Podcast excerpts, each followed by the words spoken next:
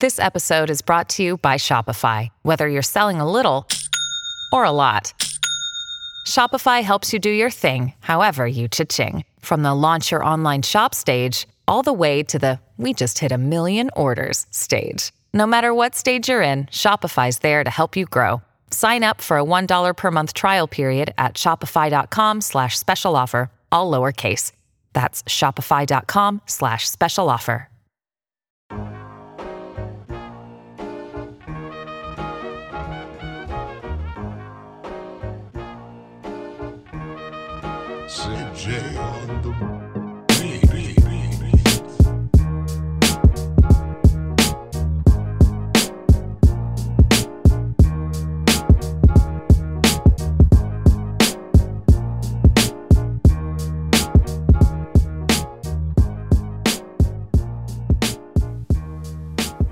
You doing differently with your life come spring 2021?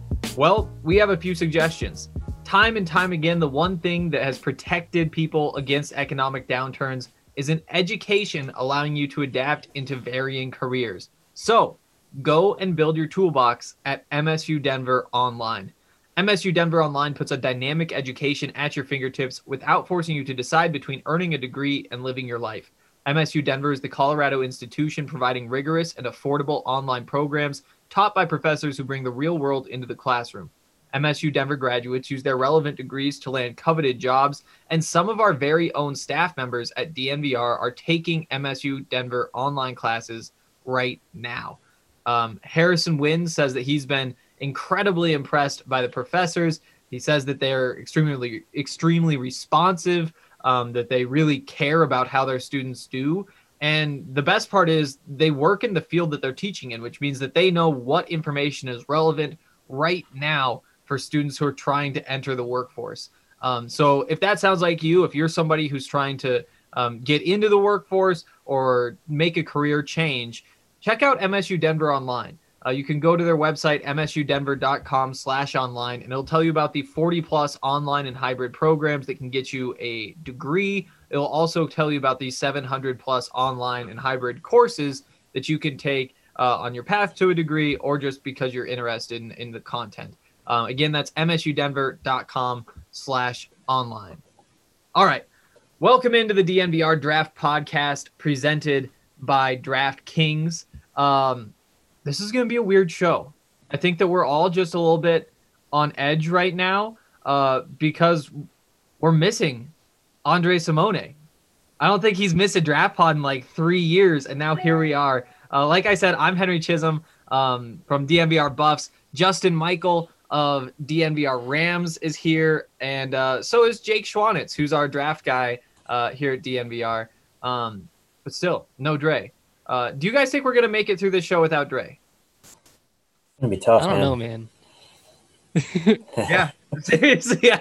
I, am not sure if it's gonna be like off the rails or like incredibly on the rails. I feel like we just kind of have to talk and see what happens. I mean, we're here now. Might as well just go full steam ahead. I mean, the inmates inmates might be running the asylum right now, but we're gonna try our best. We are unaccompanied minors, and it's dangerous, but we're just gonna keep rolling. It, it's what you got to do. I mean, what are you gonna do? Freak out? No, we're just gonna party because the parents aren't home. Well, I might freak out just a little bit. Um, but we have too much stuff to talk about to waste time um, or any more time talking about Dre. Uh, we got to go through the college football playoff rankings. The first edition of those were released last night. Um, we have to go through a mock draft because it's Thanksgiving and we look for any excuse possible to have a mock draft. And uh, we're thankful that we found one. Uh, and then, of course, we have to talk through all of the games from last week, uh, what we learned there, and what we expect to see as we get into week 13 of college football. 14? Week thirteen. 13. So lucky. I'm so thrown off now because the Mountain West, the Pac 12, all the other leagues all started at different points. So it's like week 13 for the country, but week six for the Mountain West, but week four or five for the Pac 12. And it, it's, Yep. I'm so lost. Yep. It's a mess. I think we're all pretty lost. Um, and I think that maybe the college football playoff committee is lost as well. Um, you know what? Let's just start with your your biggest takeaway from these rankings. Um, I'll start. I guess I'm not really surprised in a sense. Um, I think the committee has shown over the past few years they value these teams that have conference championship games. Um, they value that above uh, good independence, most part, besides Notre Dame. Um, and the Pac 12, again, just getting completely disrespected in the rankings. I only see Oregon and USC in here. Uh, they got Oregon way lower than they are in the AP poll, uh, six spots lower. Um, and then also the SEC bias. What, what are we doing with Georgia here? Uh, Justin, what do you think? Yeah, it's it's interesting because this isn't exactly a banner year for the SEC, and you end up with you get one, two, three, four teams in the top nine. Like, I don't know. That's that just seems like a little bit of a stretch. I will say I'm not shocked that BYU ended up at 14. You know, their schedule hasn't exactly been stellar. Even that win over Boise State, it was against a you know fourth string quarterback. They're missing their starting running back as well. Bunch of COVID issues. But are they worse than Iowa State? I just I know the resume isn't there, but the from an eye test perspective, I think BYU would you know would beat a lot of these teams ahead of them, including you know Northwestern. I think they'd hang against Cincinnati, even though Cincinnati's the best G5 team that we've seen. I don't know. I just, like you said, it, it was all very predictable. It was, it was a comfortable feel, but it's not that exciting. Yeah, you know, I, I am disappointed to see BYU at 14. Um, I've really, really, really enjoyed watching that team, and and I think that they they have a claim to best offense in the country you know, you don't really know about those receivers going up against real SEC competition, you know, what would happen, you know, because they do make a lot of like very contested physical catches where they're like boxing guys out, but they they've done everything that they can do um, except for maybe accepting that game against Washington. But to see them at 14 is just a little bit frustrating. I was hoping at least they'd be like top 10 um, I guess what this means though is that they need to find a way to play Cincinnati, uh, and, and that's something that everybody's wanted for a, a month at least now. Um, Cincinnati there at seven doesn't look like they'll make it into the college football playoff unless they get one more big win. BYU at 14, definitely not getting in. And even if they beat Cincinnati, who knows where they'd be. But they need to make some sort of move. And BYU, they have open weeks for the rest of the season. I'm, I'm, I'm going to be interested in how they use those. Um, my other big takeaway though is Oregon at 15. Not good for the Pac-12. Really not good for the Pac-12. It's going to be a weird year, I think, in terms of movement because typically when everybody's on the same schedule, if you're number 15 at this point in the season, d- unless you have some real big matchups coming, you're pretty much stuck outside the, the college football playoff. But, you know, realistically, can you put a 3 0 Oregon in front of a 9 0 BYU? I I don't know. I, I don't know. Obviously, they said no. And so I, I'm holding out some hope that as we progress and as Oregon just keeps winning a couple more games, that'll be enough to move them up in front of teams that also won their games that week, which is something that you typically don't see. Um, but it's a weird year. It's not looking good for the Pac-12. Do we Yeah. want the Pac-12 in the playoff? I mean, I know you're a Pac-12 guy, but just like, are we, being honest, do do we think Oregon really can contend with any of those teams in the top five? Because I don't. At, at this point, no. At this point, I mean, a- as much fun as they've been, and like they have three really good running backs, and they have like a really fun young quarterback, and and a good defense too. It, like the, it, but when you look at the defense, it's it's not like it's Georgia or, or, or Ohio State or like any of those. You look at the offense and you say, well, uh, the offense I- I'm a little bit more interested in because you do look at CJ Verdell and say, okay, not better than Najee Harris. He, he'd be their best running back on Notre Dame. Uh, you look at Clemson, you're like, no, of course they have ETN. That's better. Ohio State, they're starting to get something more out of some good running backs, but that's still not as good as CJ Verdell. So you could go through and like find little pieces where you could say they fit in. Um, but overall, I, think this is a down year for Oregon, and so I, I think it would have to be USC running the table and beating Oregon in the Pac-12 title game to have a shot. Um, and the really the really disappointing thing is that I think Colorado has as good a chance as anything, um, or as anyone to to win this conference. That's not getting him in the college football playoff, though. You know, if, if Oregon at 15 uh, is at 15 with this record, Colorado, if it had done the same thing, would be it. I mean, it wouldn't be ranked. Yeah, I mean, all good points. And the thing that the Pac 12 does have going for it is that most of these teams have, I mean, that are at least scheduled right now, three games left. So as long as those things hold and, uh, you know, teams kind of start dropping off, I mean, BYU's only got one game left scheduled, and that's on like December 12th. Um, so there's plenty of time for Oregon. I mean, it's one spot right now, but I'm sure if the committee really does value these Power Five teams more than these independents and G5 teams, we'll see Oregon shoot up above BYU. I think that's probably our big takeaway from this week is that they already have BYU at 14. They're not showing respect. I think we can count on the committee for the rest of the year not really showing respect to at least BYU as an independent. And frankly, it's just because of their schedule, um, which, I mean, we can get into the Washington thing if we want, but still, it, it really hurts BYU uh, just going back to March, having all these conferences cancel out of conference schedule. Um, you know, BYU is kind of left scrambling.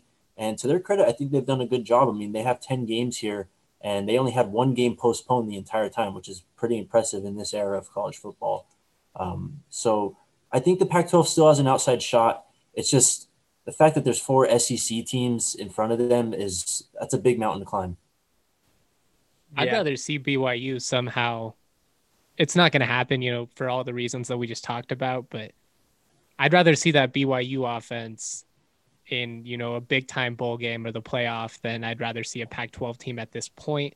That could change. I think part of the problem with the Pac-12 right now is nobody really knows how good it is. They've had so many cancellations. The games they have had have been really wonky. You know, nobody's playing any defense at all except CU. To be honest, they're probably the best defense in the in the conference right now. And I don't know. I just I think the per- public perception is really working against the Pac-12. It's going to work against BYU. I'll be curious to see if it works against Cincinnati at all, given that they do have a conference championship game if they run the table. Yeah, the Pac-12 really needs non-conference games. Like like with the with the way that people think about them, whether it's right or wrong, and I think that it, it's not like totally wrong to say that the Pac-12 is is weak, but I don't think that it- there's as big of a gap as the national media seems to portray. Um, but just having a couple of games against a- any of the other conferences would be nice just to say like, okay, Oregon State. No, I mean Oregon State's not beating anybody. Washington State. They went out and played like whatever Big Ten middle of the pack team, played a close game, and then you just have something to say like, okay, maybe they are for real. But when it's totally insulated, like like pretty much every conference is totally insulated, per- perspective er, matters, and people don't look at the Pac-12 in a positive light right now. That Indiana Oregon Rose Bowl is going to be lit though. I think Colorado might. Dude, like you said, Colorado's playing defense. It was so much fun this week um, watching UCLA play Oregon and watching that UCLA def- or offense just like rip up Oregon's defense. And then you think back to CU a couple weeks ago when they just didn't let UCLA do anything. Like Demetric Felton, that little running back who's like half slot receiver, half return guy, half run, like all, weird modern football player. He does nothing against Colorado and then just runs rampant against Oregon's defense. And you're like, oh wait, Colorado is like like it's not a, a total like illusion right here. They have something that is working for them. Definitely, and a big opportunity this weekend against USC. Uh, just from watching USC over the past few weeks, they do have some players. I think they're a decent team that can score, but I do worry about them defensively, and I think Colorado's going to have a chance to put up some points and potentially steal this game for sure. Yeah. And and they can put up points. And that's what's so much fun, you know. Without with the quarterback situation, nobody knew what to expect. And now if they uh if if they put up goose eggs in the next two games, they'd still be averaging more points per conference game than they did for all of last season, which is just not, not at all what you expect after losing a senior quarterback and replacing him with a safety. But yeah, it's going to be fun. This is the big one for Colorado. If Colorado beats USC, um, they could go one and one against Arizona and Utah and be the be in the Pac-12 title game. And who knows if Utah's even going to play again? Yeah. I mean, and also who knows if the Colorado USC game is going to go on because a USC player tested positive yesterday. So, or two days ago, something like that. Doesn't really matter. It's just ridiculous, man. It is. What a day and age to live in, right? Hey, this might be a dumb thing to say, but hadn't Nick Saban already gotten COVID? Uh, I think. Well, I think it was reported he got it, and then he didn't have it actually. So Oh, okay. yeah. Yeah, because I, I woke up to Nick Saban test positive for COVID, and I was like, Oh, did wait? Did he really this time for sure again? well, I mean, I I would have said yes, he did until you just told me that Oh. last time he did, he actually Well, did. who's reporting it? um ESPN in real big letters right here on the front page. Breaking Oh wow. is COVID. Yeah. Well, there's some uh, breaking news for me on the pod. yeah. Uh all right. Um They lose the Iron Bowl. I'm going to punch a hole in the wall. All right, let's move on. let's move on. And we're moving on to probably the most fun thing that you can do on a draft podcast, and that is a mock draft. Uh, I'm really excited. But before we do that, uh, we should give a shout out to a couple of our sponsors, including, it turns out, ourselves. Um, let me just click on this little link right here. Hey. Henry, are you excited for the holidays? Oh, I'm so excited for the holidays. All I know is I'm a terrible holiday gift shopper, Oh, and DNVR, they're going to help me out this year with a big time sale that we've got coming up. oh, really? What what what sort of sale? And also, don't they already help you out by employing you? Well, I don't know. Didn't you see that whole interaction on Twitter yesterday? I did. Yeah, you wind up in a lot of those. It seems like I'm a like, am a very or twice a controversial guy, I guess, I guess so. which is uh, odd because anybody that knows me, I'm a very mellow person. But anyways, you can get up to 80% off of DNVR gear for our Black Friday and Cyber Monday sales. I'm pretty sure when you do, you can also get hooked up with some sweet deals. Henry, tell the people all about that stuff. There's so many sweet deals. Um, like if you spend $75 before taxes, we'll also give you a $15 gift card that you can apply starting Tuesday, December 1st. in the DNVR locker. Um, also, another great deal when you sign up for an annual membership, which costs $59.99, you get a $60 gift card to the DNVR locker. That's like that's worth more than what you spent on the membership by a full penny.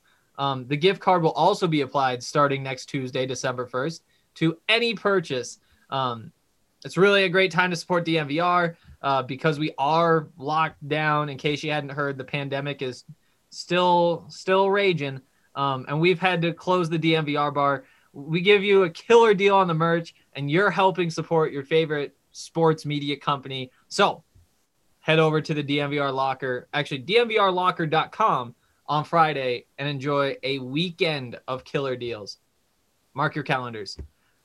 Um, also, uh, if you're looking for more local businesses to support, there's another awesome one uh, because I'm sure families are looking for some fun outdoor activities during the shutdown here in Denver. Well, look no further.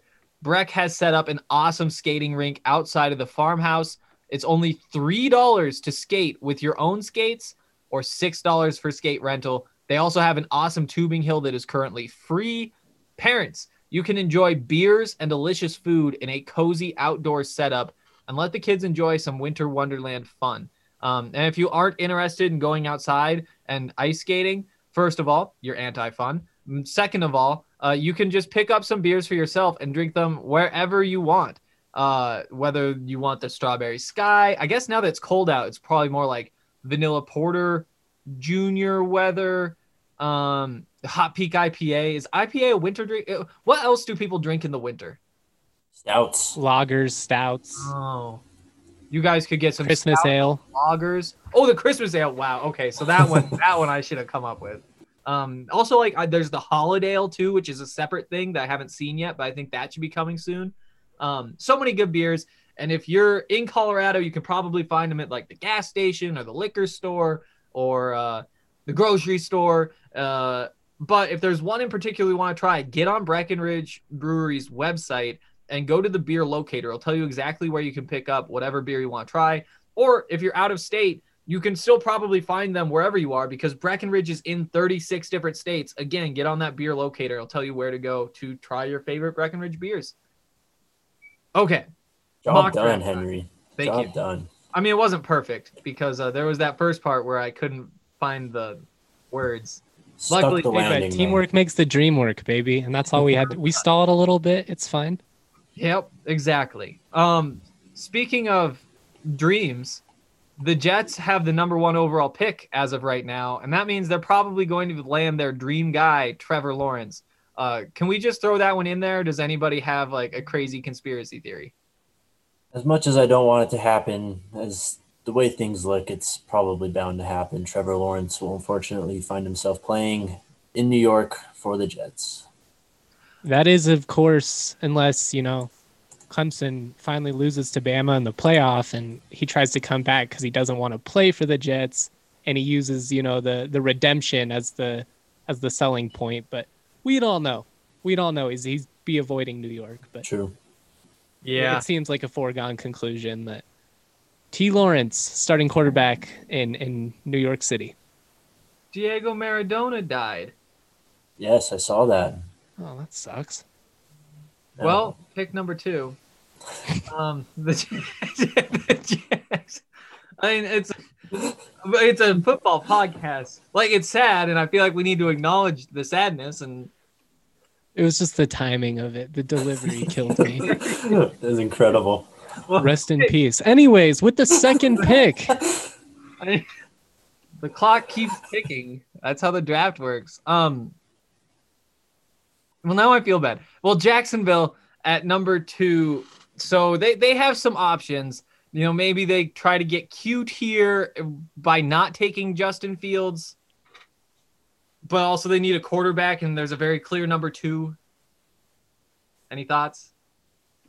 I mean, I I guess so. I just don't know what this team is going to be doing here in a bit. I don't expect uh, Doug Marrone and I think Caldwell's the GM. I don't expect the current regime to be there, uh, whoever they are. So I could definitely see someone else coming in and just saying, "Look, the guy's staring us in the face. We're just going to take Justin Fields and just build around this guy." It, it would make for an interesting situation with Minshew, though. Uh, I don't know how much of a trade market he would demand, but he probably would not be okay staying as a backup to the number two overall pick. Yeah. I don't know. Minshew seems like a guy who might get it. You think so? I don't, I mean, every you know every quarterback is competitive, and I get that, but I think we've kind of seen what Gardner Minshew's ceiling is. I don't know if if he's smart, cash those backup checks for the next decade, but it is what it is. We'll see. I think I think you guys are right though. Justin Fields number two. Yep. Um, the Bengals pick number three. You know, I think maybe before this week you could have gotten cute here. Um, but at this point, it's pretty obvious that they need to protect Joe Burrow, right? Yeah, I mean, we had this conversation last time we did a mock draft. You know, you've got these tackles staring you in the face, but you've also got a lot of defensive talent. Uh, that time we went with the defensive talent after, you know, time advances and we see what happens on the field. It's apparent that we need to protect our guy, Joey B. Do you know how good and how cool you have to be to be an SEC quarterback that beats Alabama and have me still root for you to have success? That is Joe Burrow. And it sucks that he ended up in Cincinnati. It was everybody's worst nightmare come true. You know, as soon as he got drafted there, it's a trash organization with a trash history. Now they potentially, you know, risked one of the, the best quarterbacks that's come out in the last couple of years at least. And I don't know, I'm I'm annoyed by it. If they don't take a tackle here, Joe should just refuse to play. Yeah, Yeah. with you. Seriously. Uh, so Penei Sewell off the board, number three. Ooh, pause here real quick. Have you guys watched Noah Sewell play yet for Oregon? Yes, He is a monster. he's a beast. I think I kind of, you know, I was I was with uh, uh Ryan and a couple of others for the for uh, college football on Saturday, and I was driving everybody crazy, just like pointing at Noah Sewell and saying like, "Look at this man! Like, look at the way in that black jersey he wears that number one because he's like 260 pounds and just like a tank, but he moves so well." he, he's incredible. And then right after that, he punches out the ball and forces the fumble, and he, he's just all over the place. And that is an incredible football player. Yeah, the genes run strong in that family. Also, I don't know if he's true freshman or redshirt, but just the fact that he's a freshman doing this too is very impressive. Uh, I True. didn't, I didn't even know Penei Sewell had a younger brother, let alone at Oregon. So I was very surprised a few weeks ago when I saw this guy making plays, you know, penetrating the backfield, making tackles for losses. It was pretty cool to see. Yeah, he- he's so good. And the, the crazy thing is, so he's a true freshman. He was the number two inside linebacker in the country. The number one inside linebacker in the country is Justin Flowe, who's also on Oregon. And so it's just like it is it is a lot of fun to watch. Justin Flowe hasn't been on the field as much though. Yeah, Penny or uh, Noah Sewell, I guess, is he's legit though, man. He's a guy to watch out for for the next few years plus some. He's going to be a, a hot name. He is. Um, pick four, Cowboys. Uh, what do you guys think here? That's a team with some needs. I mean, it's got to be defense. Um, we've got plenty of talent at edge and corner left. Um, I don't think you'd really go wrong either way for them. I mean, they really need help basically at all positions on the defense. Um, I mean, we got Greg Rousseau and Kwity Paye here. I don't think Kwity Paye is a top five player, even though I do like him a lot. But taking one of these corners here at this selection too just doesn't necessarily feel right to me. What do you guys think? It. Go ahead, Justin. I was I was actually going to say the opposite, just because I the I believe in the corners, and so you know with a with a guy like Patrick Surtain available there, you get immediate help. They really need it in that secondary. I mean, just watching him get torched by Kirk Cousins, it was like, good lord, man. But I don't know. It's just it's tough because it's at four. It feels like maybe a little bit of a stretch there, but I just believe in you know adding a guy that you know is going to be able to contribute when you have a top five pick. You don't want to gamble, especially when you're in a position like Dallas. They have a lot of talent elsewhere. They just need to fill some of these holes, and they're probably the best team in that division. Yeah, I think that's a good point, and I do think that Surtain's probably the right pick, but I would really like to give them some sort of like defensive lineman, edge rusher type of guy, just because that is so much closer to where the action is, and they need so much help that saying like, okay, go defend this sideline doesn't seem as important to me as get up in these trenches. Don't let them run it past you. Go get the quarterback. But but I agree. Like in terms of just like the talent and and who I trust, I think Surtain is probably the the guy who's least likely to bust. History says they go edge if we're going off what NFL teams have done in the last, you know, five, ten years. So it'll be interesting to see how they play it. But you never know, you know, what Jerry's cooking. Maybe they trade back and try and, you know, acquire two first round picks, try and, you know, fill two holes there. It'll be they're they're a team I'm really intrigued by because like I said, the talent is there, especially, you know, assuming if you have Dak, who's a guy that I've never been super sold on, but it's hard to argue against at this point. So you have your quarterback, you have the receivers. You still have some holes on that O line too, though. Yeah, it probably hurts to see Penei Sewell go one pick before uh, Dallas in this situation. Um, just the way the whole draft order and everything shakes out right here, though, if this were to happen, I think this would be a prime trade down candidate, and someone would come up and pick uh, Zach Wilson or Mac Jones in this spot. Um, Especially since Dallas doesn't need the quarterback, I think you can really take advantage of teams, uh, you know, like Washington, uh, like potentially the Giants or maybe the Falcons that are looking at a guy here real soon. Um, so that would be where I would lean here. I guess for the sake of making a pick, though, I think Surtain would probably be the best fit in this situation. I just don't really believe in any of these edge guys in this spot. All right, let's do it. Um, now on to pick number five, Washington. Um, do they go quarterback here? I think so. I think they do. I, I just don't think they're sold on Haskins. Yeah. Um, should we have our uh, Zach Wilson, Mac Jones debate then? Let's go for it. I think, I mean, I would pick Zach Wilson here. I'm a big Zach Wilson fan. I do think, though, that Mac Jones is more of, I guess, the type for the organization. Um, you know, they drafted Dwayne Haskins, you know, as a guy that came from a big program who won a lot. Um, Mac Jones, pretty similar resume. He has started bit more games. Well, I don't know now with the COVID situation if it actually totals out to more games, but he did start some last year in relief of Tua. So this is a semi-experienced player. Um, I could definitely see Washington making the shocking selection and taking Mac Jones over Zach Wilson here, though, for sure. Where are we on Trey Lance? Uh, I'm, I'm not here. I No? I mean, just be the simple fact that he had that one game and it didn't really live up to the hype of 2019. You know, I mean, which is a tough bar to clear, but Yeah. still, the fact that he just that didn't look like a top five quarterback to me, just flat out. And I maybe we see some team at the back end of the first take the risk, but I don't know at this point. Yeah. Yeah. I'm not even sure that I think Trey Lance is like a top five quarterback in this class, top six or seven at this point. To I be, agree. I just, I don't know. The the athleticism is there, and I hate, you know, I feel like that's such an easy cop out to just, you know, he's an athlete, but he's not, you know, a quarterback.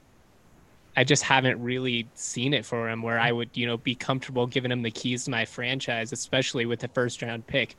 Maybe, you know, if you're a team with an established quarterback, taking a flyer on him in the second round, I'd feel a lot better there.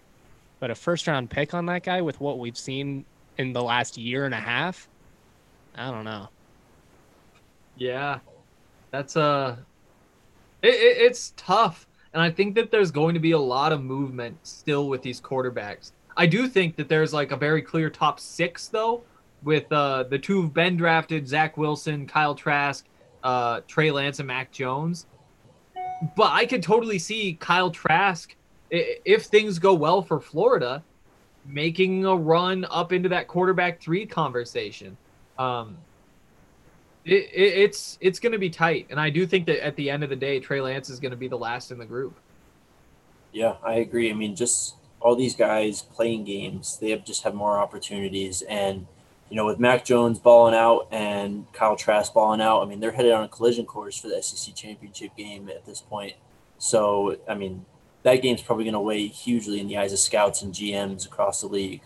Uh, whereas Trey Lance simply doesn't get the opportunity to impress that much. So, um, yeah, I mean, talented player. I just, he's lost the first round luster, I think, for me. Same. Um, so who do we give to Washington here? I think we're going BYU, aren't we? I think so. Yeah. Let's do it.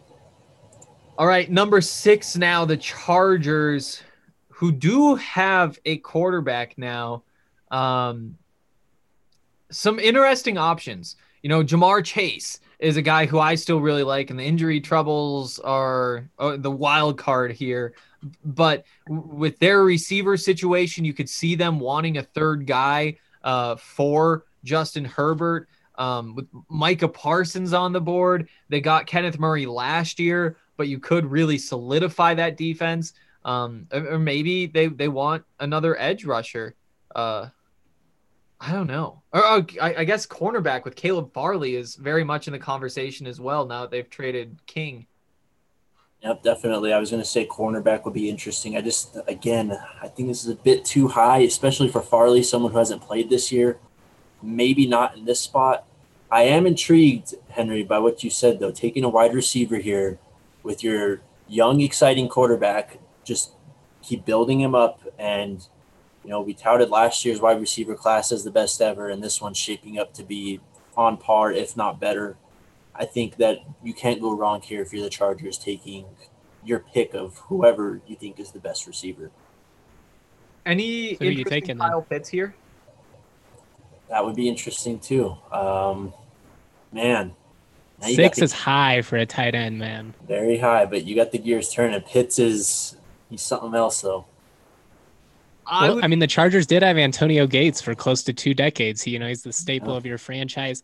Keenan Allen, he is not. He's great receiver, phenomenal receiver, except for when he went up against Chris Harris in a Broncos uniform. But he, you know, he, he can't stay healthy. The guy can't stay healthy. I don't, Kyle Pitts, I I kind of like it there. I mean, just with how many great wide receivers there are, you could still come back and get one in the second or third if you really wanted to add somebody. Kyle Pitts isn't going to be there in the second or third, though. And Hunter Henry is just, I mean, you want to talk about someone that struggled with injuries. Hunter Henry, Great I mean, point. he's finally been on the field enough this year. I think they just re signed him last year, though, right? Um, so that would be interesting to look into that contract situation because I think that might play into the decision here, especially if Pitts is staring you in the face. Because I do like the idea of adding him to this offense. Uh, it would make you extremely versatile. And I mean, Justin Herbert's already shown that he's got the big arm and playmaking ability. You add a guy, another athlete like Pitts, man, I mean, it's just as good as taking a wide receiver. I think I really like that pick here. let's do it. I think Screw it. Let's do it. lot It's a. Thanksgiving mock. Let's have some fun. Exactly. That was certainly a fun pick.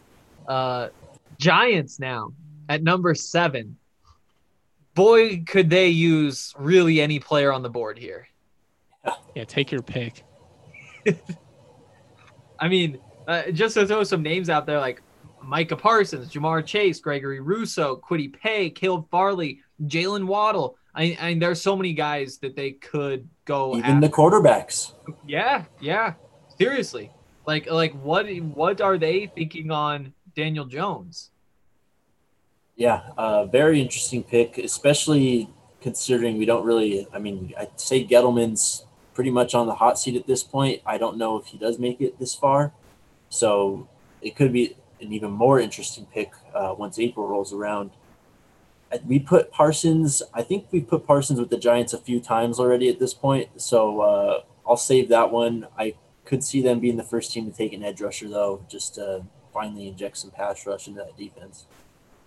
Who do you think fits better with them? Is it Rousseau or Kwity Paye? Oh man, um, I, pro- I think I mean Paye's a bit more versatile, wouldn't you say? I mean, he is a bit smaller. He's probably not as much the, uh, I guess Gettleman type. You know, the big body, just kind of athletic freak. Although Kwity Paye is no slouch as an athlete himself. Man, I, guess I'd take Kwity Paye. I, I don't know if that's the Michigan homer talking to me though. I, I really like him. No, College Game Day did like a segment with him a few weeks ago, Mhm. and his whole story. First of all, it's like incredibly like sad for him coming over as like a refugee and all that kind of stuff. But at the same time, like this is kind of the the dark side almost of being on this side of football, like figuring out who you gamble on and who you don't. Coming from his background, he has the type of attitude that you know you want. Like he, he knows he needs to succeed and that kind of stuff. And, and if if I were a GM, I would feel very comfortable um, adding Kwity Paye and expecting big things from him.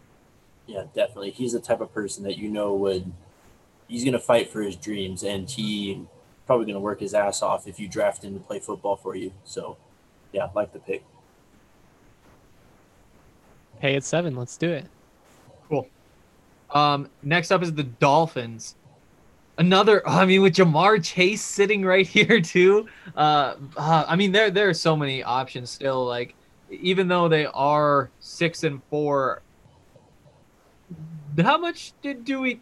Actually, that's a good conversation. What are the Dolphins right now? Are the Dolphins really a, a playoff caliber team right now?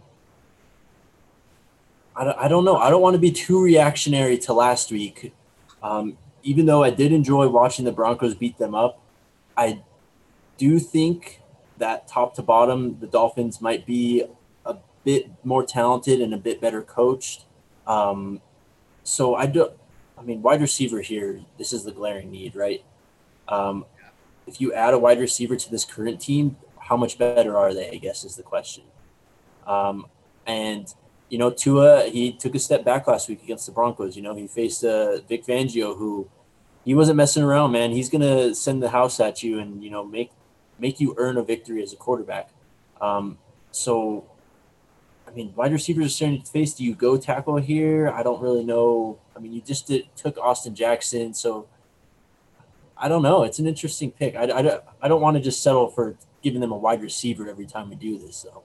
That's fair. Here's here's a dark horse. W- what about Travis Etienne? Mm, Probably Early too still. early.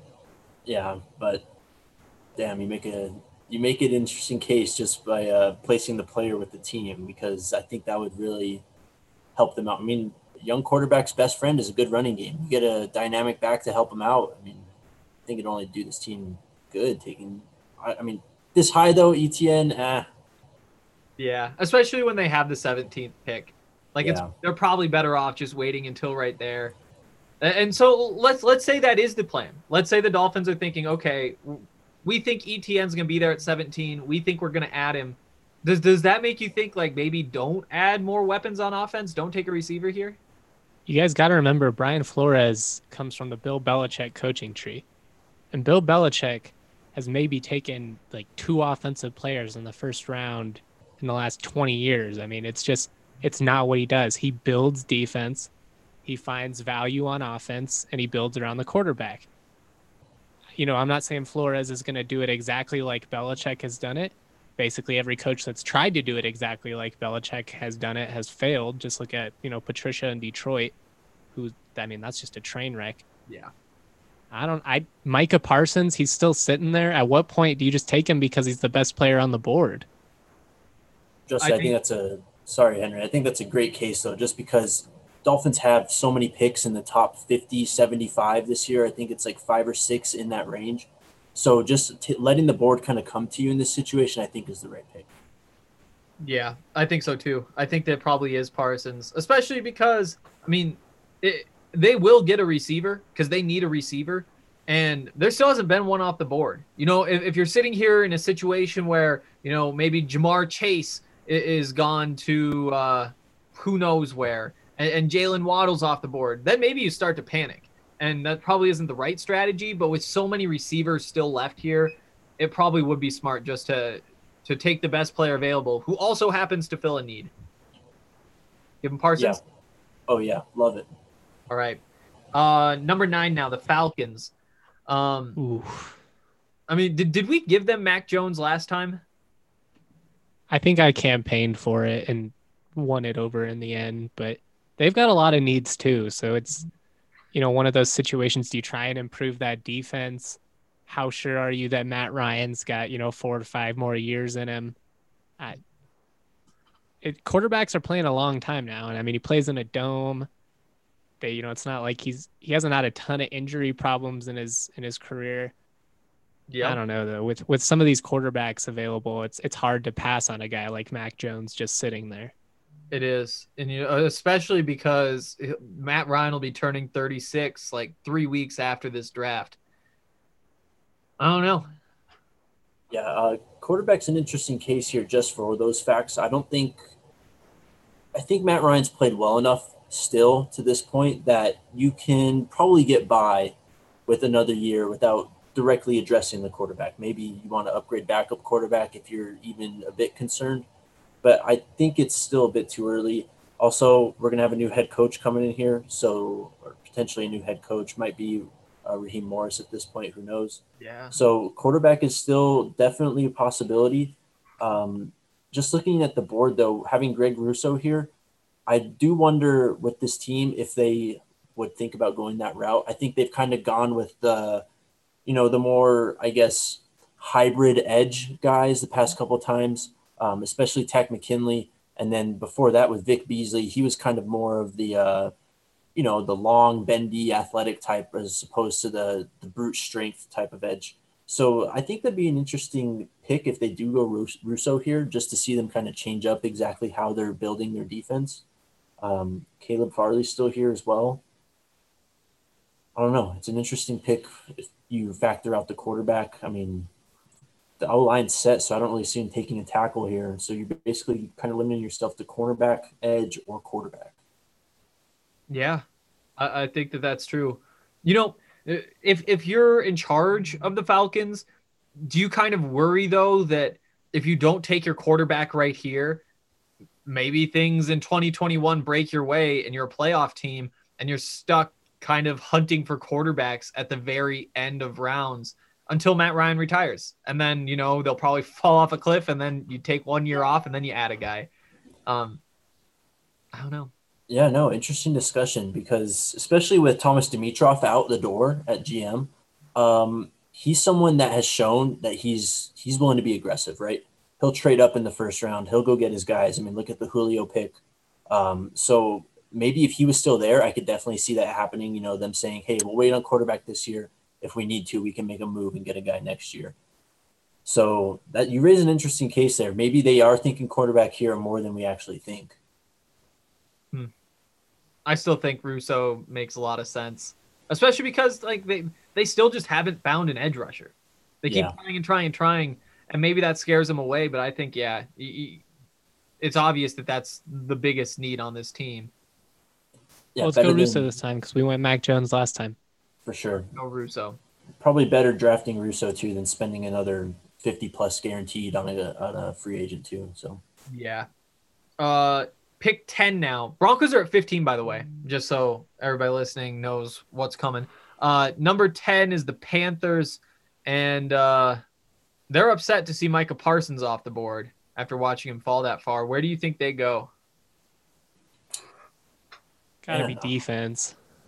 I think so. I mean, even though they did go all defense in last year's draft, I think that Joe Brady and Matt Rhule have kind of shown that, you know, we can work with the pieces here on offense. We can kind of piece it together. I mean, shoot, they got PJ Walker starting games and looking decent.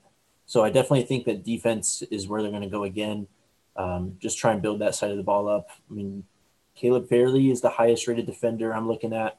Um, and then we're looking at maybe Jaycee Horn, Jeremiah Owusu Koramoah. I mean, they he's probably not going to go there because they have uh can't remember his name right now. Uh, Who's the Jeremy, Chinn? Yeah, yeah, who's So- one of my favorites, and he's been incredible. You know, Yeah. do you think that those two could coexist?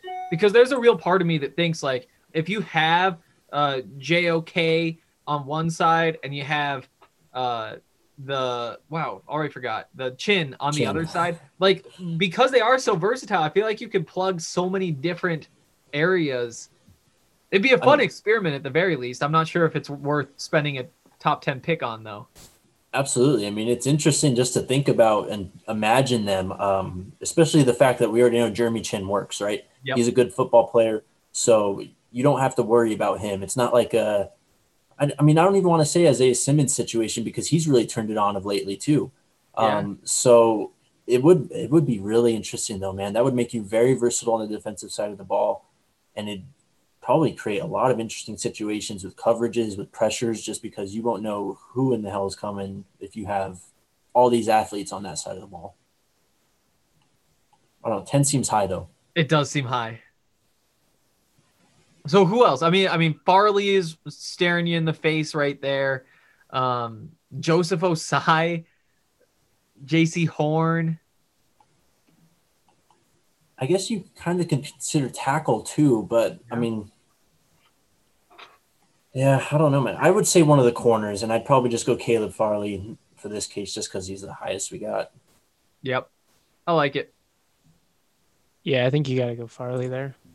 All right, All Farley's off the board, and now we're to the Patriots at number eleven. Oh, They'll again, probably trade down. this is probably the toughest. Yeah, they'll probably trade down unless they trade up and go get a quarterback. I I, I don't know what to expect here. I mean, Ja'Marr Chase seems like a great value. Patriots don't Mac really Jones is still there. Mac Jones, yeah. Yeah. I mean, we talked about this, I think, last time we did a mock. You're already running Cam in this offense that is kind of new age, you know, run first stuff. And you got Trey Lance sitting right there, who is, I don't want to call him Cam Jr., but he's he fits the prototype, right? He does. Do you attempt to groom Trey Lance and you know try and continue this bully ball thing that they're trying out this year? It's way too early, man. Like That's true. that's one of those with the 32nd pick in the first round, maybe, or you know, 33, 34. But right now, especially when you have legitimate quarterbacks that we believe in still sitting on the board, you've got elite wide receivers, two guys that are basically guaranteed to be studs, and Ja'Marr Chase and Jaylen Waddle, assuming he's you know healthy and all that. Uh, I don't know. I I think Patriots fans might be excited just because that would be something weird, like, oh my God, we made a you know we made a pick, but I don't know. It just it seems way too high. I was gonna say, wouldn't that be a total Belichick thing to end up picking this high and actually using the pick and not, you know, trading down like everyone would think, right? And doing something like crazy, unorthodox that nobody sees Yeah. coming. Yeah. Yeah. JOK is tempting here too. I can definitely see that being happening. Yeah, they would find a way to put him in good situations. Justin, who do you like here? Oh man, I hate trying to guess on the Patriots. I know. JOK, I think, like you said, it just seems like a Belichick type pick. A guy he loves defense. He loves those versatile guys. You know, he could definitely figure out what role he shines most in. I just have a heart. I don't. I don't think they believe in Cam Newton long term. If they did, I don't think they would be running him so much. They're they're almost going with, you know, with what CU did with Sefo Liufau a couple years ago, where they were just like, screw it, man. This is the only way our offense works. We're just going to run this dude 20 times a game. And, you know, he's built like a brick shit house, so it works out okay. Mm-hmm. But I just, with Mac Jones there, I think that's who I'd have to take. Really? Interesting case. I'd also throw out you don't know what's going to happen with Stephon Gilmore's contract situation, and Great you've point. got some cornerbacks staring at you the face here. Um, we already talked about Belichick. Obviously, you got to think defense. However, for the sake of getting us to the Broncos pick, I'll, I'll agree with the Mac Jones. Mac Jones. All right, let's do it. They're going to trade down. Like, I, Yeah, I'd be willing to place a decent amount of money on the fact that the Patriots will trade down. But absolutely. Probably. Um, now we've got the Lions at number 12. Um, we're another, pissed that Mac Jones just went. yeah. Okay, come on. This pick's easy though, right? If you're picking 12th and Ja'Marr Chase falls this far to you, and you have Matt Stafford, I mean, Yep. It's the Parsons argument. He's just too good to pass on at that point. exactly. Yep. Let's do it. There we go. Uh, 13 now. The Vikings. Wow. Take Uh, your I pick, mean- man. Ah, with Justin Jefferson and Thielen, you probably don't go Waddle. Are they? I mean, I think that's a sneaky place where you could see a quarterback taken. You know, if they just say like, "Yeah, sure, we're still paying Kirk Cousins, but we're not going to win anything, and so we might as well start grooming a guy." Um, I think that's probably less likely than them just going out and getting like, I don't even I know. think like a Jaycee Horn out of South Carolina or Mhm. Yeah, Also, Uh, we've only just- had one tackle to this point too. it's true. oh yeah, that's probably not going to play out that way. Well, Yeah. It's not a great. I mean, it's not the greatest tackle class in the world. No, it's it's all right.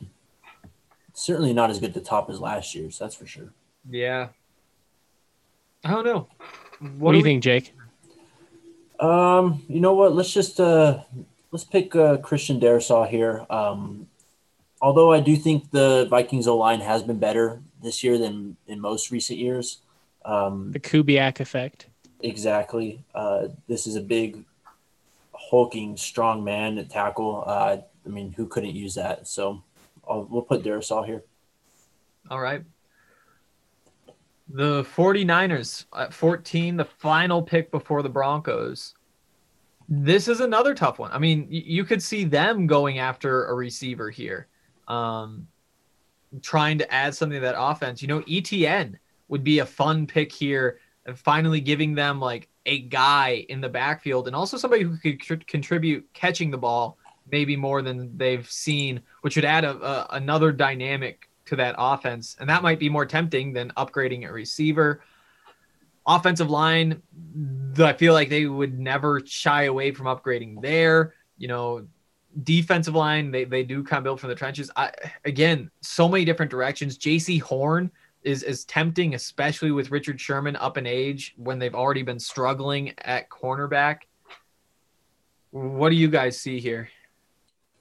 I don't think they would go receiver here, especially after taking Aiyuk in the first round. Um, and they have struggled with some injuries at that position too. I think they are better than what they actually appear to be. You know, Debo has been in and out this year. He had the foot thing earlier, and then he was dealing with COVID uh, over the past few weeks. So I think this receiving corps is actually better than it appears right now. Um, I could definitely see Jaycee Horn in this situation going to them. Uh, I mean, the draft network here has interior O line listed twice on draft needs, so maybe they're trying to tell us something with that. So maybe Wyatt Davis. Yeah. I think they go Darrisaw if he falls, but I, you know, we just had him going off the board there. I like what you said with Etienne. I still wonder if 14 is a little high, but we're at least in the conversation now to where it would make sense. Mhm. I don't know. John Lynch is a defensive guy. I could see him being really intrigued by a guy like JOK. Mhm. Yeah. They have they're they're a weird team because the 49ers are both simultaneously very talented and very sucky. Yeah, Yeah. definitely. Yeah. Well, and- and to me, I, I feel like what they should do is go get themselves a new quarterback, but they're tied to Jimmy Garoppolo for a, a little bit longer. I, you kind of have to let that play out. Uh, Could So you I- flip Jimmy? Does he have any value at this point? I mean, I, I I could see the Broncos doing something kind of dumb. And, and I've seen quarterbacks, worse quarterbacks traded in, I guess, more certain situations. So I wouldn't be surprised if it did happen to Jimmy G, although it would be surprising nonetheless if he was traded from this team. Yeah, I like Jaycee Horn here. me too. I think that that's a very obvious need on that team. Yeah.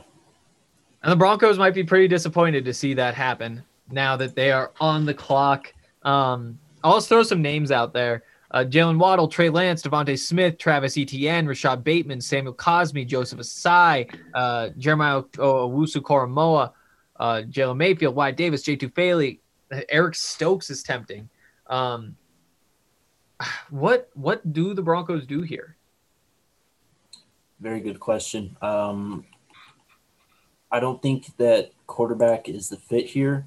Um, maybe you can consider Trask, although I, I don't know. I'd be scared taking Trask at this point. I don't really know how much of an upgrade he would be at Drew Lock at this point in time. Um, so maybe not quarterback in this situation. Wide receiver, I don't see that happening, especially after last year's draft. So I think, I mean, do you consider taking a tackle here? Someone like Jalen Mayfield who plays right tackle. I mean, I know we have Ja'Wuan James, and you know it's very possible he comes back and plays uh, back at that level that we signed him at a couple years ago. But do they actually go just a right tackle when you're in this? I don't want to say premium draft spot, but you're middle of the first round. You're going to get a good player here. Yeah, I mean, to me, I'm a firm believer that unless you're in love with somebody, just get somebody in the trenches. Like, like there will be so many times where there's a linebacker or corner or safety or skill position player on offense that you're just like, wow, I really want this guy. And when you see that guy, you get him. Otherwise, just keep building from the inside out. Just keep building depth and keep developing and growing because that is one of the toughest things to to to get solidified. And so when I look at this board, I really don't see anything that I feel like is a great value. I mean, I, I do like Jeremiah Kosu Koramoah, but also that's who we gave the Broncos last time, and so it'd be kind of no fun to do it again. Um, Eric Stokes tempts me just a little bit, um, but but outside of that, I think that to me it's down to that Cosmi Mayfield and maybe Joseph Ossai group. Um, I was gonna bring up Ossai, especially given the uncertainty with Von Miller. I don't I don't know if that's an overwhelmingly popular pick because I think most of the fans want to see this situation get worked out with Von. But I mean, you know, he's 30 plus multiple injuries at this point. There's value there. Yeah. There's definitely value there. I could also see Denver considering trading down if this is how the board plays out. Not significantly. I don't think they try and trade out, you know, like 25 or lower or anything like that. But if you could drop to, you know, 2021 and maybe acquire a pick at the end of the first round, I think you could still probably get your tackle at about 20 or 21 and and not, you know, necessarily have to gamble on it at 15. Yeah, and, and I know that Dre is super into Christian Darrisaw, but to me, I, as somebody who I guess probably hasn't paid as much attention to tackles, and my opinion is therefore less valid, I see this tackle class as you either get Penei Sewell or you get one of the next six or seven guys, and they're all pretty similar to me. Um, and and when the board falls like this with only two off the board, I like trading down. I like saying, okay, let's let's pick up some more draft capital. Let's move back six or seven spots and reevaluate and see maybe maybe it, it is Joseph Ossai there, maybe Cosmi's there, uh, maybe Mayfield, who could be the next guy off the board, could be the Broncos pick here, may still be there. But I I do think that this is not a worst case scenario for the Broncos, but it's certainly not the best case scenario for the Broncos. Yeah. And then I'll add another name too if you trade down. Alijah Vera Tucker, man. I continue to be impressed with him every week. You also get some versatility inside and out with him. Uh, so I think that would be huge. Uh, taking him at 15, though, as much as I do like him, I think that's a bit rich. I, this is very interesting. I don't really know if Jos- Joseph Ossai is the fit here. Um, you know, that might be looked as kind of a reach, but I just don't see them going wide receiver, running back, or I mean, I don't, this is tough for them. I guess Wyatt Davis would be intriguing here too, interior O line as well. Um, but I think it comes down what you said, Henry. If you're in this situation and you know, gun to your head, you're forced to pick. You can't go wrong picking a trenches guy. So that's what I would come down to. I don't see. I mean, you have Jay Tufele here from USC, so I don't really know if he's worth picking there for interior defensive line. But I do think Wyatt Davis is someone you have to consider. I do think Samuel Cosmi, Jalen Mayfield uh, at right tackle is something you really need to consider here. Yep. And I will say with Ossai, you know, the Broncos have added a, third pass rusher before. You know, we've seen it with Shane Ray when they spent a first round pick to, to give themselves a little boost there. And I almost think that the best case scenario for a Joseph Ossai pick is if Von Miller comes back, because we saw what Von was able to do for some of these younger pass rushers, for a, a Shaq Barrett, for a um, a, a Malik Bradley Reed. Chubb and a Malik Reed. And sure, we don't really know the breakdown of, you know, he was just undervalued. Or the position coach taught him all this stuff, and and Von taught him all this stuff. But there is some combination of those three things that does include Von Miller's impact and and his knowledge of the technical aspects of being a pass rusher. And when you look at Joseph Ossai at 6'3", 245, I mean, he is almost exactly in that Von Miller mold and it, it could be kind of an awkward situation knowing that you know Von is likely on his way out and, and he's almost training his replacement but when the Broncos were successful it was because they had a really good pass rush and as, as much as I like Shelby Harris and Jurrell Casey Shelby Harris might not be here next year Jurrell Casey is is getting up there in age. He might not be what we saw from him at the beginning of this season. Um, you still have Dre'Mont Jones, but I think adding one more piece up there wouldn't hurt. Um, so I'd be I'd be interested in him just just because he kind of fits that Von Miller mold. Yeah, I think you like go it. Ossai if you take anybody at that pick.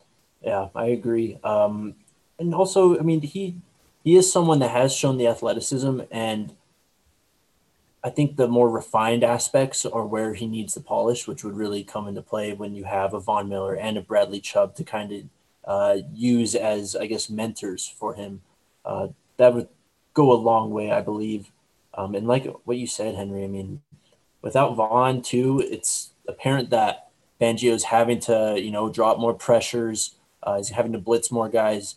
It's not a natural rush, you know what I mean? So if we can get back to that natural four or five man rush and just kind of play back a bit, I definitely think that help out the defense overall. And just having that presence at edge again would be great.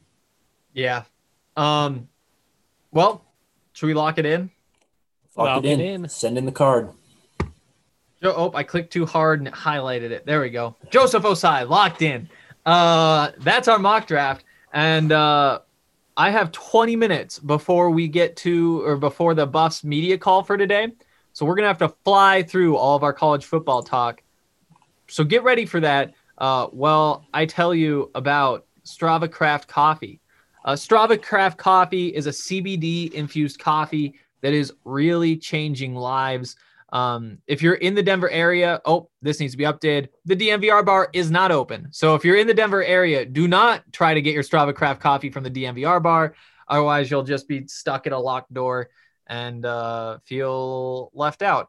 Um, but that does not mean you cannot get your Strava Craft coffee. There are so many great ways to get it. You know, the easiest is to subscribe, and you can save 20% off every single shipment um, of Strava Craft coffee. Uh, you'll get your coffee every two, three, four, six, or eight weeks, and you get 20% off every single time. Um, you get to pick how many weeks. Uh, you get to pick what kind of coffee, whether you want the the whole beans or the grounds or the K cups.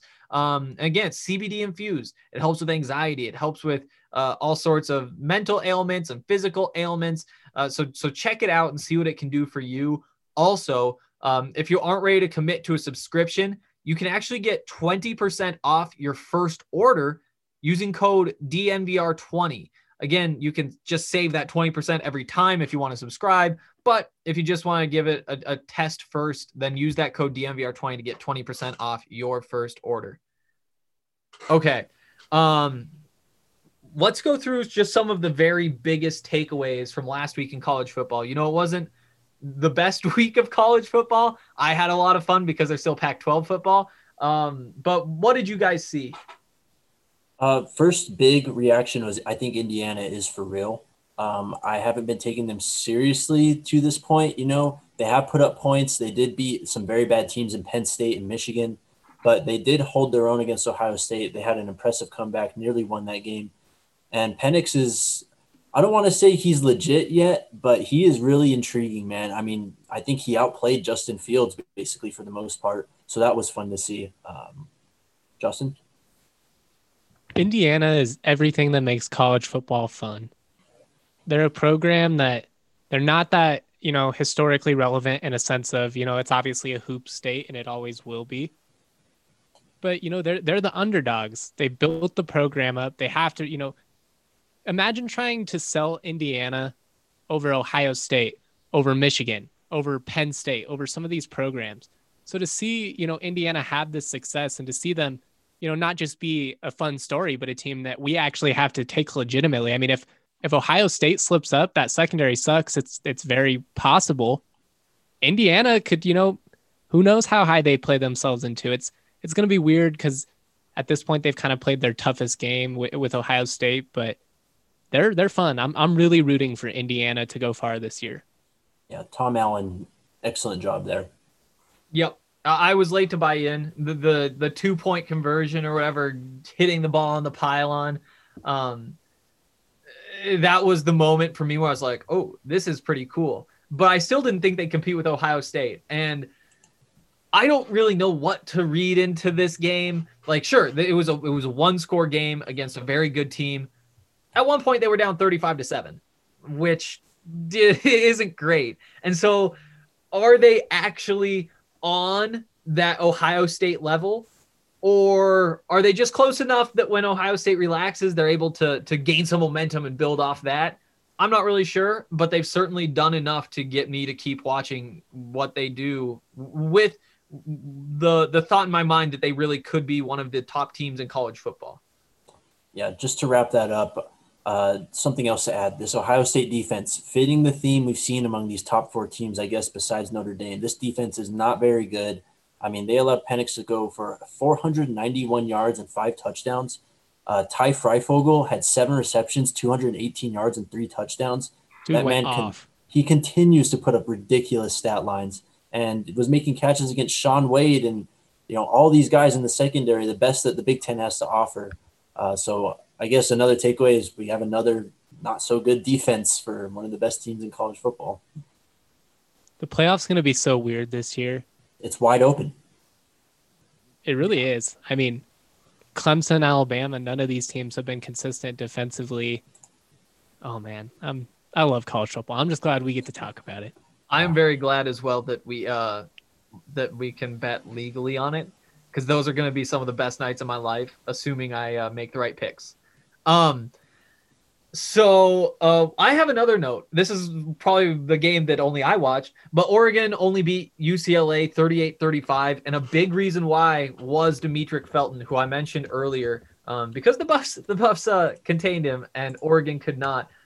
34 carries, 167 yards, uh, two touchdowns. Like, plus he's catching the ball a lot. Um, in fact, He's uh, lined up in the slot in every game. He's lined up wide. He's their kick return guy. He's he's gone out there on kick coverage. He's lined up in the wildcat. He he does a bunch of different things and uh, a, a name to watch because he is the type of like modern versatile running back who can be valued even more at the next level. I think, and he's he's filling Josh Kelley's shoes pretty well at UCLA so far.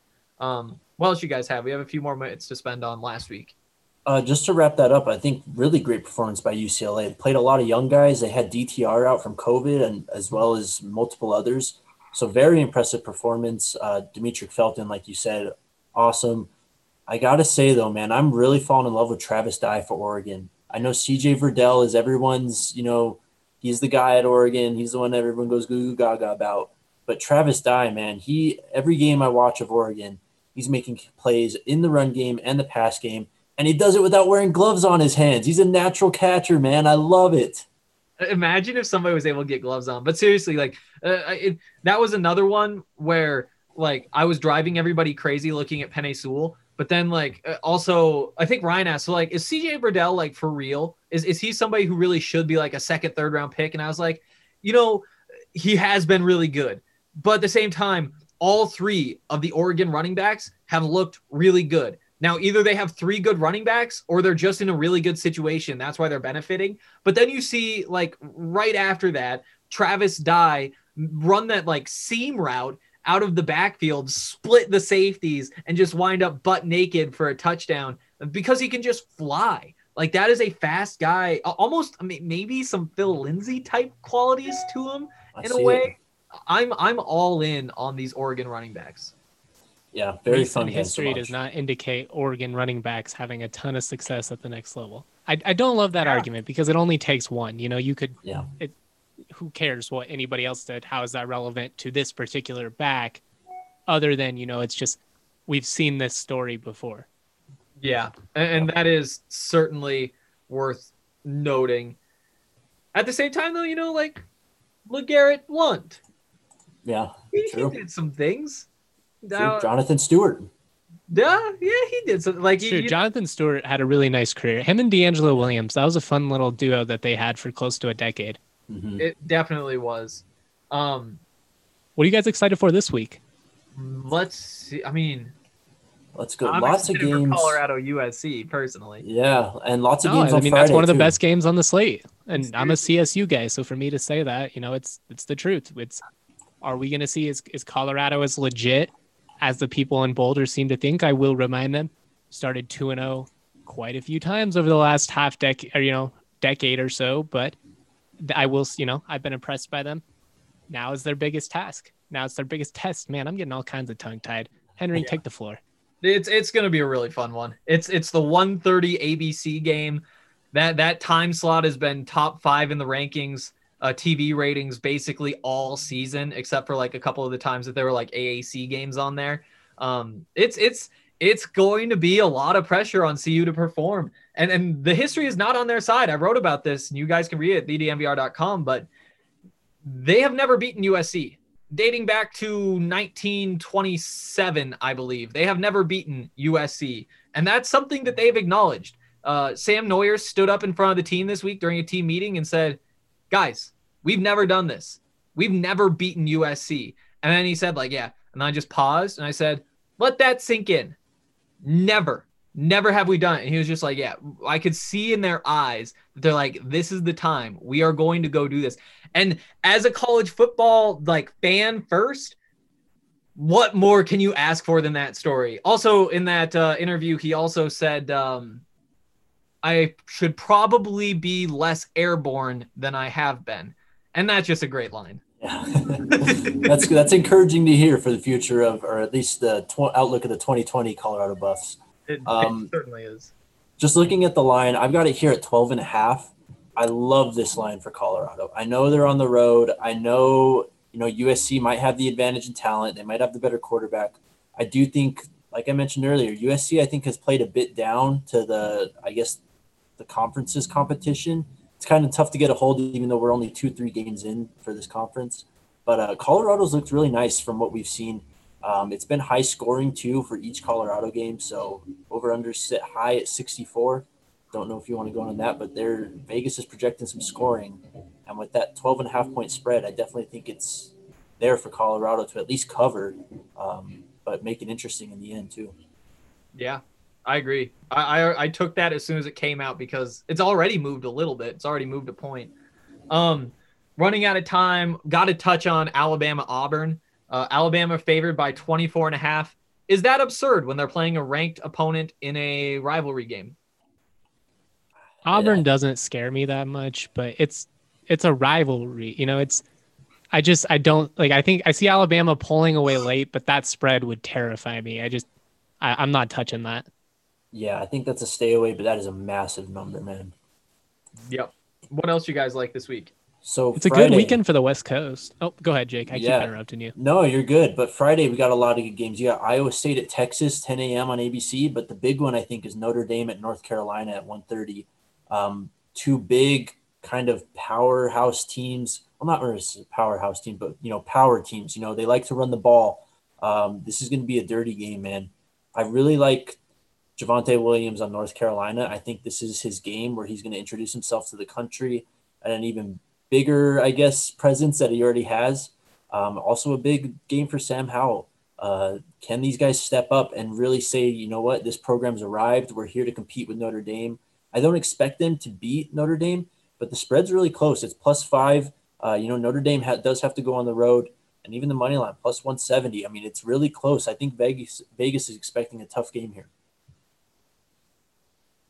I'm gonna throw one out that you know not a lot of draft nicks are gonna be watching, but since Henry threw out the Pac-12 primetime game, we've got another fun Mountain West game this weekend. San Jose State undefeated going to Boise State. That game's actually gonna be at 2 p.m. on Fox.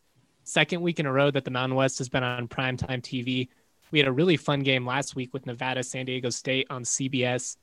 This is a big test. You know, Boise State they've had a lot of COVID issues. Their roster is kind of starting to come together, but they're really trying to make that you know late push to put themselves in the in the conversation for a for a better bowl game. I I don't you know they're not going to go to the playoff or anything like that. There's no misconceptions there, but you know San Jose State they played everybody tough. They've got great athletes. They've finally started recruiting California well, which makes sense. Can't be that hard to get kids to go to San Jose for God's sake. But they got Nick Starkel, Arkansas transfer at quarterback. They've really been playing well. They're 10 and a half point dogs against Boise State. I really like San Jose State to cover this. I think Boise State steals it late, but I think it's a great game. Check it out. That's nice. I love it. I'll be watching. I'll definitely be watching. Um, let's see. Anything else you want to talk about? I think that's the Um, big ones. Texas Iowa State, which you brought up, is going to be interesting because Iowa State, they're in the playoff ranking above BYU. So if they lose, you know, how far do they drop? Texas, if they win, they'll probably somehow shoot into the top 15 because that's how this seems to always work. Yep. I'm intrigued by that game. Yeah, also some rivalry games. Friday, Oregon, Oregon State. We have the Egg Bowl between Ole Miss and Mississippi State. Uh, unfortunately, uh, Wisconsin, Minnesota got canceled, but um, should be a good overall weekend. I think better than last weekend at least. CSU Air Force on Thanksgiving. We've now got one less NFL game because Baltimore Pittsburgh has been pushed to Sunday. If you're looking for that, you know, 12 p.m. a little bit of noon football, triple option offense, a rivalry game, we'll see how that one plays out. I'm excited for it. That's on my must-watch list. You know, um, because I just love triple option football. I really, so really, fun. really love it. And when they're playing in a rivalry game, what more can you ask for? It's a it's a really intriguing matchup too because the strength of CSU's defense, which has been really up and down through these first couple of games, is that front seven. They have a defensive line that's played really well, but their strength is more, you know, getting after the quarterback. So now, you know, how do they play against this option offense and all the counters and everything else that go with it? I will say I feel good about it from CSU's perspective, given that the interior of their defensive line has been stout and you got to shut down the fullback dive. If you can't shut down the fullback dive, Air Force is going to kill you all day long. Yep. All right. I think that's going to do it for today. Um, Happy Thanksgiving. Yeah. Yes, happy Thanksgiving. An important note. Also, rest in peace, Diego Maradona. Um, but we have, uh, a- I think, a couple questions, and we'll just push those to next week when Dre comes back, um, and tell him that we have even more on his plate, which is the best thing to hear when you come back from vacation. Uh, but yeah, that's gonna do it. If you guys have questions, as always, leave them on the post for today's show at thednvr.com. We'll hit those next week, and we'll see you then. Have a great Thanksgiving.